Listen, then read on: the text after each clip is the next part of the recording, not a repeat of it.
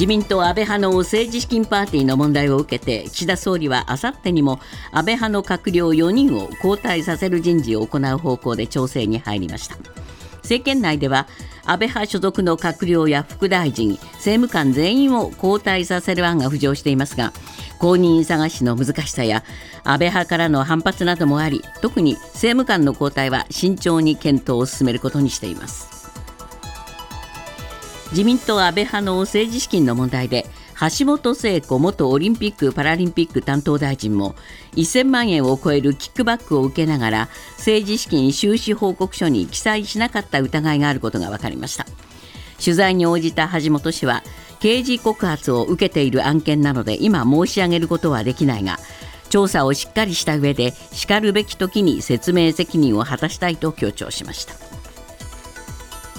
立憲民主党は昨日自民党安倍派の政治資金の問題で具体的な説明を避け続けている松野官房長官の不信任決議案を提出しました。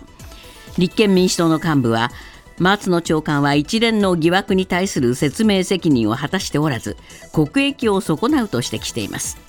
不信任決議案は今日午後国会で採択されますが自民党の茂木幹事長は粛々と否決する考えを示しています。政府・与党が来年度の税制改正大綱に防衛費の財源を確保するための増税の開始時期を書き込まない方向で最終調整していることが分かりました。防衛増税の開始時期をめぐっては自民党税調が2025年と2026年の2つの案を議論してきましたが自民党税調の宮沢会長は昨日今年決めるのは今の政治状況からしてなかなか難しいとし開始時期を明示しない意向を示しました。政府が重要政策に掲げる異次元の少子化対策の具体的政策を盛り込んだ子ども未来戦略の素案が昨日示されました。子どもが3人以上いる世帯の大学授業料を無償化することやひとり親世帯の児童扶養手当の所得制限を引き上げることなどが盛り込まれています。こうした対策に必要な財源は年に3兆6000億円程度になりこのうち公的医療保険に上乗せして徴収する支援金は1兆円と見込んでいます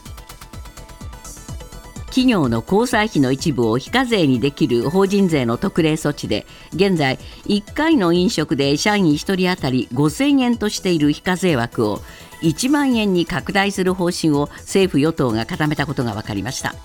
物価高で飲食代が値上がりしているため実態に合わせるとともに企業の接待を増やすことによってコロナ禍で営業が厳しくなった飲食店を支援する狙いがあります。自民党税調での協議を経て来年度の税制改正大綱に盛り込む予定です。映画のアカデミー賞の前哨戦とされるゴールデングローブ賞の候補が11日発表され宮崎駿監督の「君たちはどう生きるか」と新海誠監督の「すずめの戸締まり」がアニメ映画賞にノミネートされました。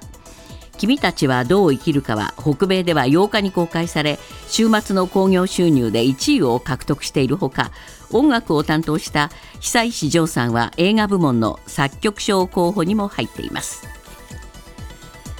今朝のニューヨーク株式市場ダウ平均は157ドル06セント高の3万6404ドル93セント。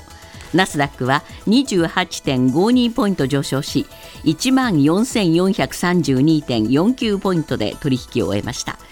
為替は現在ドル円が1ドル146円15銭。ユーロ円は1ユーロ157円33銭で推移しています。てスポーツです野球日本代表侍ジャパンの前監督の栗山英樹さんが超大型契約でアメリカメジャーのドジャース入りが決まった大谷翔平選手にエールを送りました。栗山さんは大谷選手について彼のプレーの天井はもっと高いしやれると思う。もっと日本中世界中をびっくりさせてくれると思っていると期待を寄せました。フィギュアスケートのグランプリファイナルに出場した日本勢が昨日帰国しました。女子で初優勝した坂本花織選手は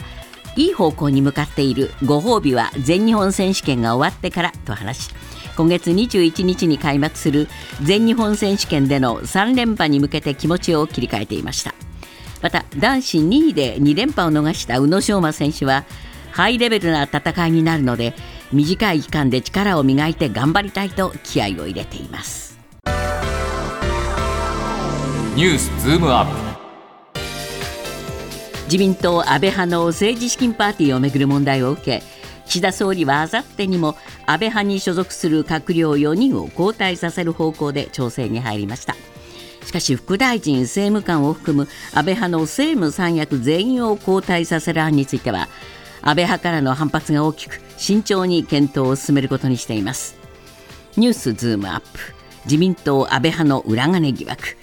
岸田総理は安倍派一掃に踏み切れるのか。今日のコメンテーター酒井光一郎さんです。まずは閣僚4人。これについて交代に向け、今、調整ということですが。そうですね、あのこれは、まあ、各紙もね、この4人についてはかなり確定的な感じで報じてますけども、はい、まあ、その4人っていうのは、あ1000万円ぐらいのキックバックがあったと言われている松野官房長官、はい、それから数十万円から100万円ぐらいですね、キックバックがあったとされる西村経済,、えー、経済産業大臣。はい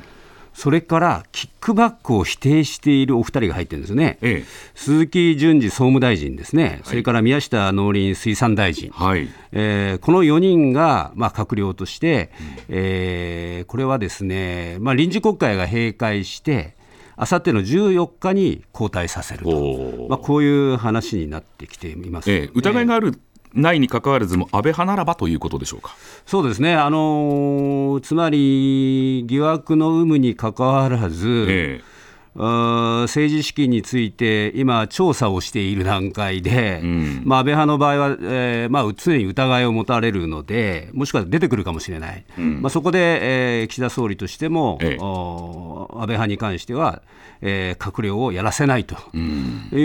うことをですね、まあ、おそらく麻生さんなんかと話したんだと思いますけれども、えー、えー、そちらへ踏み切っていくっていう話ですね、はい、ただあの、ね、総理のし、まあ、いわゆる岸田派というのは人数も少ないですから、最大派閥の安倍派、ここに支えられているところが大きかっただけに、安倍派切るっていうのはなかなか非常に勇気もいるでしょうし、大変でしょうね。そうですね、あのただ、岸田総理の頭の中には、ええ。あのー、以前起きたリクルート事件っていうのがあってですね、うん、おそらくこのことを麻生さんなんかと話したと思うんですけども、えー、このリクルート事件の時に何が起きたかっていうとですね当時あの竹下総理でしたけども、はい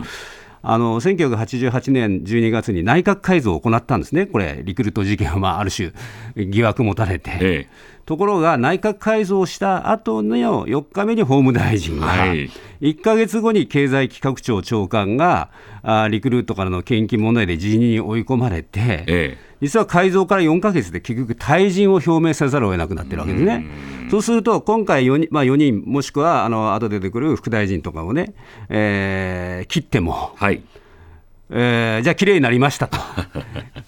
言えるのかっていうね、うそこを不安視してるんだと思うんですよね。えー、でましてや今日の朝日なんか見ると、その金額がまあ5億円になる疑いというのが出てきていて、えーもう次から次へじゃないですか、例えばあの、はい、えー、直近で出たのは橋本聖子元五輪担当大臣ですが、はい、彼女なんかはあ、まあ、2000万円と額も大きいじゃないですか、えー、それ以外に、えー、国会対策委員長の高木さんとかですね、はい。まあえー、世耕さんなんかもおもう金額まである程度こう報じられているという段階で。えーえー、まさにこれがどこまで広がるのかというところを、はい、まああの岸田総理としては心配してるんでしょうが、してるんでしょうがっていう感じだと思います。ただ、安倍派はね、当然それをじゃあ、いいだけだくと受け入れられるのかどうかですよ。そうですね。特にあのこの今の4閣僚に加えて、ですね、えー、この4閣僚の中でも、鈴木さんとこの宮下さんっていうのは、ですねあの否定してるんですよね、はい、まあ、はっきりと否定してる、でそそこをあ、まあ、交代させていいのかっていう問題がまず一つあるのと、はい、それから副大臣5人、うん、政務官6人、はい、これ、4閣僚を含めるとまあ15人になるわけですが、えー、これ、15人を、この副大臣とか政務官を、えー、どこまで交代させるのか、今のところ全員という話が出てきてますけども、はい、ところがですね、例えば政務官6人のうち5人は、えー、当選1回なんですね。1回なんですよね。回ね、うん、そうすると現時点では裏金疑惑はなくて、えー、疑惑がない政務官まで辞めさせるのは理屈が成り立たないとか、まあ、それも確かに一つありますね、えー、罪人扱いしてるとか、えー、今、そういう反発がこう出てきていますよね、はい、ただ、昨日やっぱり言ってたのは、萩生田政調会長のコメントはなかなか意味合い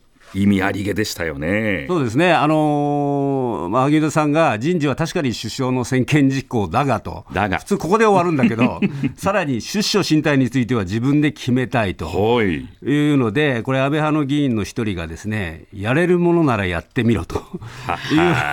そういう意味合いが、うん、あ牽制が入ってるんじゃないかと。いいですか、安倍派的に回していいんですか？ということですかね。そういう感じがちょっとニュアンスがあるんじゃないかという解説も、えー、まあ、出てきているんですけども、はい、そこでさっき言ったですね NHK だけが今報じてますが、えー、その岸田派でもですねパーティーをめぐる収入について過小記載していたという話がこう出てきていて。えーあなたも、まあ、キックバックは分からないけども、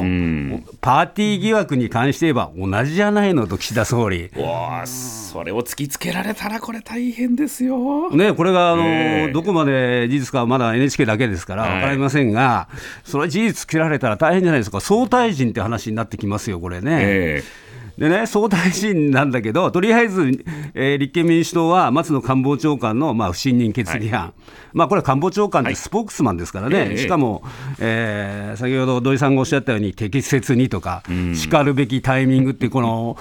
オウムのように、はい、えー、な同じ言葉しか言わないこのスポークスマンというのはありえないということで、まあ、これはあの不信任決議案、はい、出すんですけれども、まあ、否決はされるでしょうと、えー、ただね、ここちょっと注目しておきたいのは、この不信任案には、はい、例のあの補正予算でね、ええ。えー、自民党側に賛成にまった日本維新の会とか、日本維新の会、それから国民民主党民主党。も賛成するということで、うん、まあ、ようやく やっと野党がまとまるというところは、ちょっと変わってますよね。はい、ニュースズームアップ政府の子ども未来戦略会議は昨日異次元の少子化対策実現に向けた総額3.6兆円規模の子ども未来戦略の案を取りまとめました。その財源の一部は国民の医療保険に上乗せして1人数百円程度徴収する支援金制度で賄うとしています。ニュースズームアップ。異次元の少子化対策の中身とその財源。国民の納得は得られるのか？さて酒井さんこの子ども未来戦略の中身ですが、はい、そうですね。これはあの2024年から2026年度をまあ集中取り組み期間っていうふうにしてるんですけども、その間は年3.6兆円規模の予算を追加すると。はいえー、じゃあその中身を言うとですね、はい、まず経済支援で1.7兆円、はい、さっきの3.6兆円のうちですね、えー、何かっていうと、まず児童手当、今、児童手当って中学生までじゃないですか、それを18歳の高校生まで広げる、はい、所得制限は撤廃して、もうとにかくお子18歳までの高校生いる方は原則全員に給付すると、うん、まあ、こういうことをやって、はい、それから、えー、子どもが3人以上いる世帯については、大学などの入学金、授業料について、2025年度から、はい。所得制限を設けずに無償化すると、えー、まあ、こういう話なんですが、はい、ちょっと解説しておくと、えー、大学授業料入学金の無償化の対象世帯は全世、まあ、その1割にしかならないんで、3人以上いる世帯の方がね、今や少ないですからね。少ないからね、うん、それからもう一つは、えー、例えばあのはみ出た部分は自己負担っていう話になってるから。あ上限額あるんですか、えー、私立大学では授業料の補助上限を年70万円程度にするんですがじゃあ理系に行ったらどうなるかって100万円超えるじゃないですか明らかに。高いですもんね、うん、そうすると、うん、そこでブレーキかかるんじゃないかっていう話がまずあります、ね、はい、まあでも中身はそういうことです、はい、2つ目はすべての子ども、子育て世帯への支援というので1.3兆円、はい。えー、これは何何かというと、例えばあのひとり親家庭などへのですね児童扶養手当、こういうものを第三子以降、加算する、加算。加算ですね、うん、それからあ子ども若者シェルターっていうのを作って、ですね、ええ、虐待とか家族関係の悩みを抱えて家出した若者なんかが、まあ、安全に過ごせる場所を提供すると。ええ。でこれ、ものすごい人気でそうなんですが、まあ、今、一部でやってますけれども、子ども誰でも通園制度。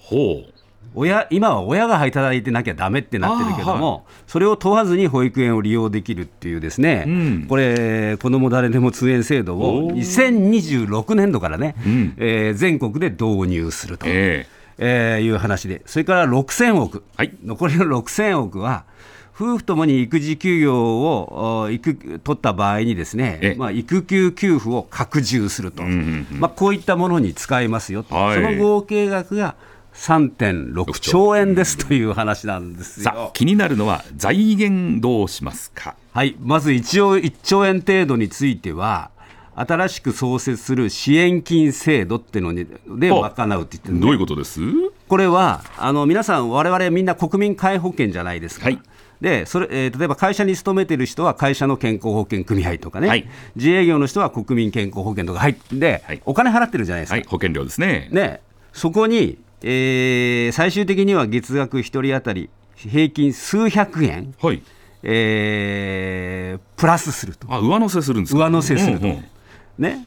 あれ？国民に負担を求めないって言ってたんじゃないって思うんだけども、なんか名前が支援金制度って、いや、支援金制度って、われわれが支援するっていう制度なんで、ね、支援されるわけじゃないんですよ。そうですね、ええ、これを2026年から始めて、ええ、2028年度まで段階的に金額を上げていくということで、これ、現役世代にとっては、はい。結構大きい話になると思うんですよね。ええ、月額数百円ね。そう。はい。ところがね、ええ、もうみんなあの忘れちゃったんだけど、はい、岸田総理はこの子ども支援についてなんて言ってるかっていうと、ええ、実質的な負担を生じさせないって言ったはずですよね。はい、言いましたよね。そうすると